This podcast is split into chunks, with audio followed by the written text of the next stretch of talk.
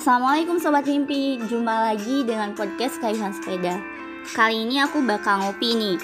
Tapi bukan minum kopi beneran ya Karena ngopi itu singkatan dari ngobrolin seputar mimpi. Nah di episode kali ini aku akan kolaborasi bersama salah satu ahwat solihah yang menekuni bidang entrepreneur. Penasaran kan? Langsung aja aku kenalin profil beliau ya. Nama lengkapnya adalah Fadila Ridwan Beliau baru lulus di jurusan Matematika Unpad angkatan 2015. Prestasi yang sudah beliau capai ini sebagai tahadus lebih nikmat yang akan aku bacakan. Salah satu salah limanya adalah yang pertama lolos PINAS PKM ke-31 tahun 2018, kemudian lolos pendanaan kompetisi bisnis mahasiswa Indonesia 2019 yang diselenggarakan oleh Kemenristek Dikti Lalu selanjutnya juara satu Best Ideal kategori Beekeeping Business dalam section Competition, Audition, and Teaching Idea. Dan saat kuliah, beliau aktif di organisasi dan selalu diamanahi sebagai Kepala Departemen Entrepreneur.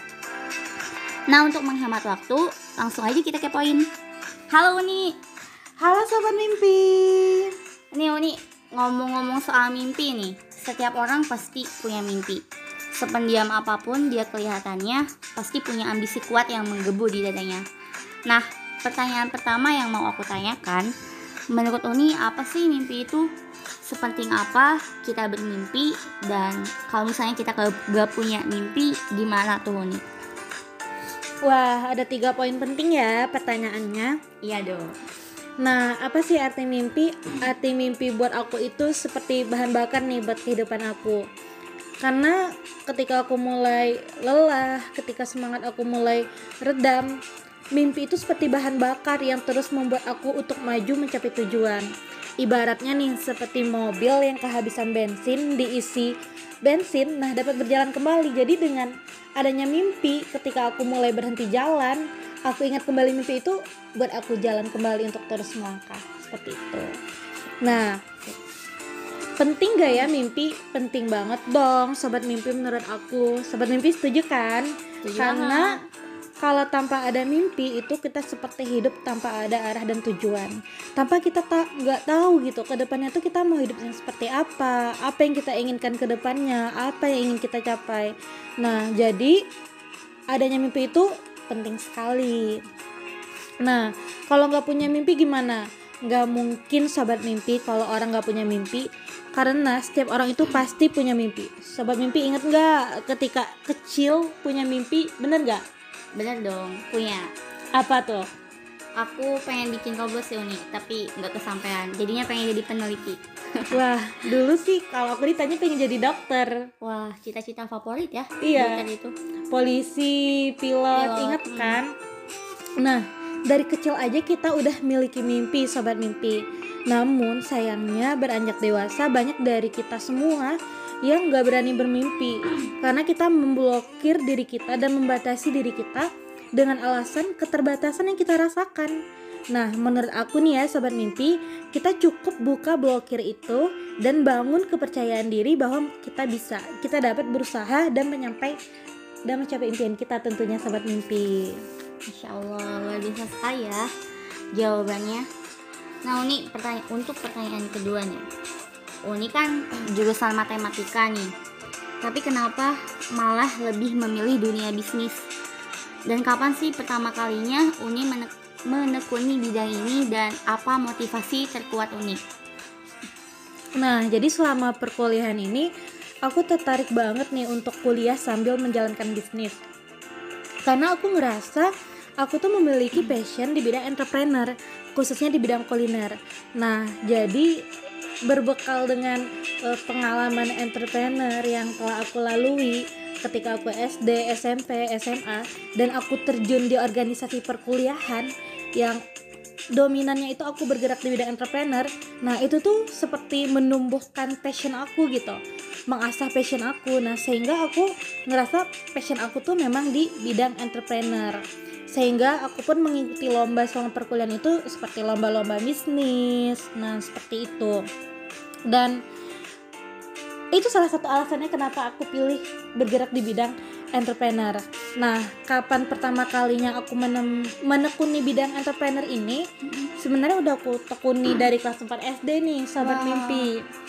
Udah dari kecil ya Uni emang. Iya, benar. Berbekal dari pengalaman setiap hari libur nih, hari Minggu bantuin tante di pasar berjualan rempah-rempah khas Indonesia. Nah, di sana aku mulai ada rasa kesukaan terhadap makanan bidang kuliner karena untuk masak sup ayam aja itu ternyata banyak rempahnya. Iya. hmm. Seperti itu.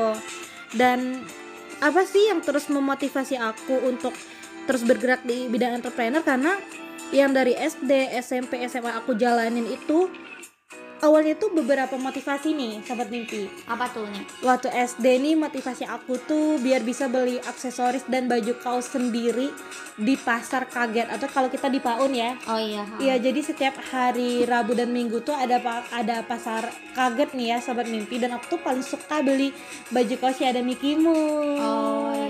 Hello Kitty, beli jepitan rambut karena belum kerudung kan waktu Ah. SD. Nah seperti itu. Jadi kalau minta sama orang tua kan kadang kalau ada uang lebih ya, Hmm. kalau enggak kita nggak dibeli dikasih. ini, benar-benar enggak? Iya, baru dikasih kalau ya ada uang Iya, orang tua. bener banget. Nah, ketika SMP, SMA, motivasinya udah mulai berkembang lagi nih, yaitu untuk meringankan beban orang tua. Jadi kalau misalnya aku main atau butuh uang les, nah aku tuh tanpa harus bebanin orang tua. Kalau aku apa jualan gitu ya, dapat uang sendiri, aku bisa bayar sendiri gitu. Jadi nggak ngandalin eh, Uang orang tua. Lagi. nggak ngebebanin nah gitu terus lanjut aku perkuliahan aku ngerasa harus lebih luas lagi nih motivasinya yaitu menjadi seorang social entrepreneur yang berdampak bagi masyarakat baik dari segi ekonomi maupun pemberdayaannya seperti itu Masya Allah, luar biasa sekali. Nah Uni, dari jawaban Uni aku bisa nyimpulin nih Kalau mimpi Uni itu passion Uni sendiri kan. Tapi ini beririsan banget nih sama jurusan yang Uni ambil, matematika. Nah seberapa penting sih passion bagi Uni dan gimana mengatasi ketika jurusan kuliah kita beririsan dengan passion kita? Iya, jadi menurut aku ya passion itu penting banget. Karena kalau kita melakukan sesuatu spe- sesuai passion kita, apa pun yang kita lakukan itu pasti dengan senang hati gitu, tanpa ada beban yang kita jalanin. Seperti itu.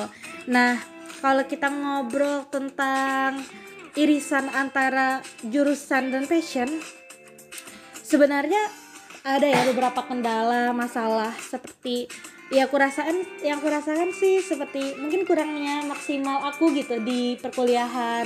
Sempat mendapatkan nilai yang kurang memuaskan seperti itu. Tapi itu justru bukan menjadi suatu eh, hambatan buat aku berhenti gitu di bidang entrepreneur ini. Karena alhamdulillah aku dapat menyelesaikan studi dalam waktu empat tahun dan aku dapat mengikuti lomba-lomba di bidang bisnis walaupun bukan di bidang jurusan jurusan aku sendiri gitu di jurusan matematika.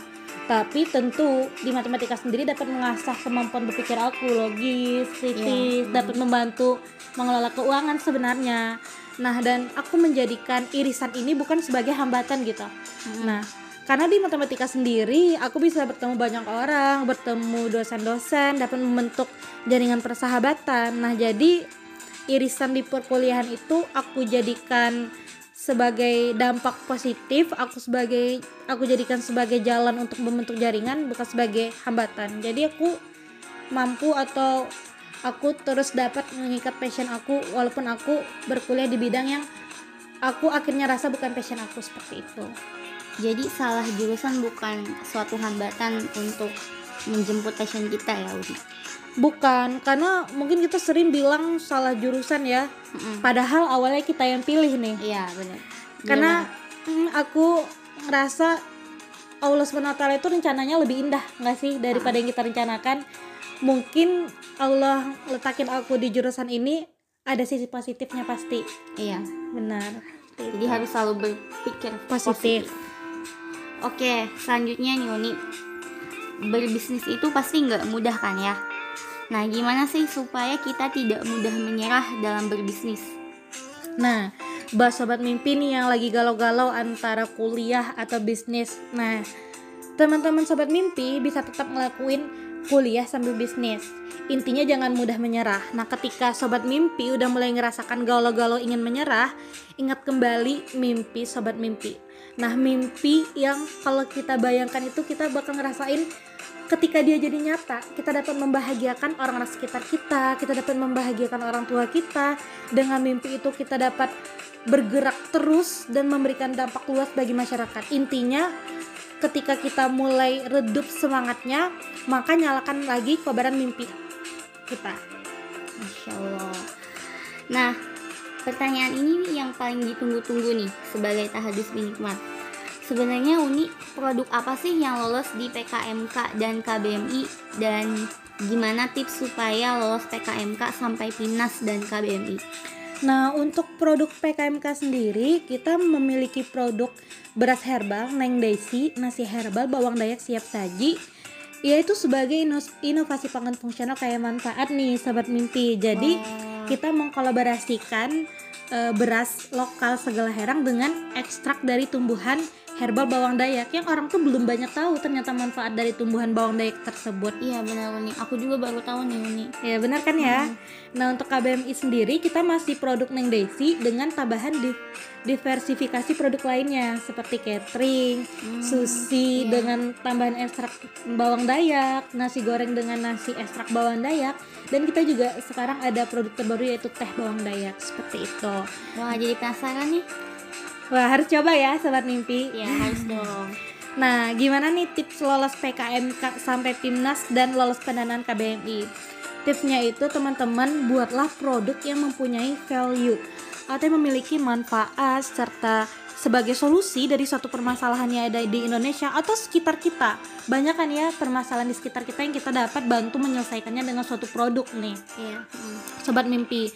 Nah, lalu buatlah produk sesuai ah, buatlah proposal yang sesuai dengan eh, ketetapan yang telah ditetapkan oleh Kemenristek Dikti dari tata aturan penyusunan, bab-bab dan lain-lainnya.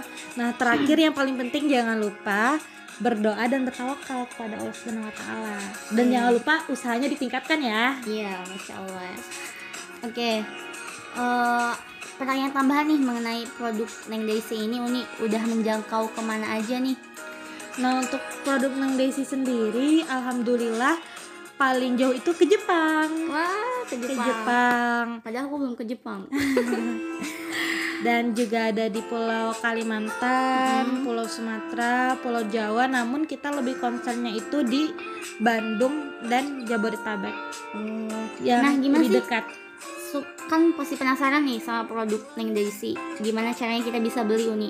Nah, teman-teman nih jangan lupa ya kepoin Instagram kita Neng Daisy. Di sana kita bakal share info mengenai penjualan produk dan teman-teman juga bisa beli produk kita di e-commerce seperti Blibli, Tokopedia dan Shopee. Wah, jangan lupa ya teman-teman.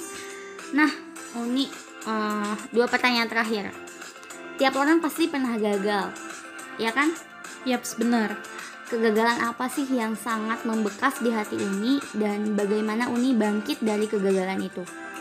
Jadi kegagalan yang pernah aku rasakan itu ya yang ketika aku menjalankan bisnis dan perkuliahan itu ternyata ternyata itu capeknya aku ngerasanya itu luar biasa gitu Hmm. ngebagi waktu antara organisasi eh, entrepreneurship dan dan juga kuliah itu berat banget sampai ketika aku merasa di titik paling lelah gitu. Di mana apa di mana usaha aku tidak terlalu begitu lancar karena kurang maksimalnya dalam branding marketing dan lain-lain. Dan nilai aku anjlok di mana satu semester aku mendapatkan nilai E dan nilai D secara bersamaan kan itu kebayangkan ya buat IPK kita langsung kecil gitu. gitu. dapat E dan D secara bersamaan dan ada rasa bersalah gitu kepada orang Pada tua gitu. ya kan ketika orang tua nanya gimana ujiannya? Kita selalu bilang mungkin lancar. Ya, baik-baik saja. eh, lancar Padahal- alhamdulillah. Tapi ketika kita tahu kita yang ngerasain nggak baik-baik aja gitu apa yang kita Hmm. lakuin itu. Jadi aku ngerasa aku tuh sempat ngerasain gagal di satu bidang satu bidang tapi sekaligus gitu. Hmm, di bidang perkuliahan dan bidang bisnis gitu. Iya. tapi aku ngadepinnya dengan cara aku semangat lagi aku submit proposal lagi untuk lomba berikutnya di lomba bisnis dan aku mulai rajin lagi kuliah dan aku ngulang dua mata kuliah itu tersebut di semester uh, berikutnya dan aku ternyata dapat hikmahnya gitu. Kalau misalnya kita gagal dan kita bangkit kembali maka apa yang gagal itu bisa terobati gitu. Apa yang luka itu bisa terobati gitu. Kayak gitu. Dengan alhamdulillah proposal yang disubmit oleh KBMI dan bisnis kembali lagi berjalan seperti semula gitu. Jadi intinya teman-teman jangan pernah takut gagal karena dengan gagal itu kita dapat pembelajaran dan hikmah yang luar biasa gitu untuk perjalanan hidup selanjutnya. Wah, masya Allah. Oke, last one nih, Uni. Pesan untuk para pejuang mimpi di mana pun berada.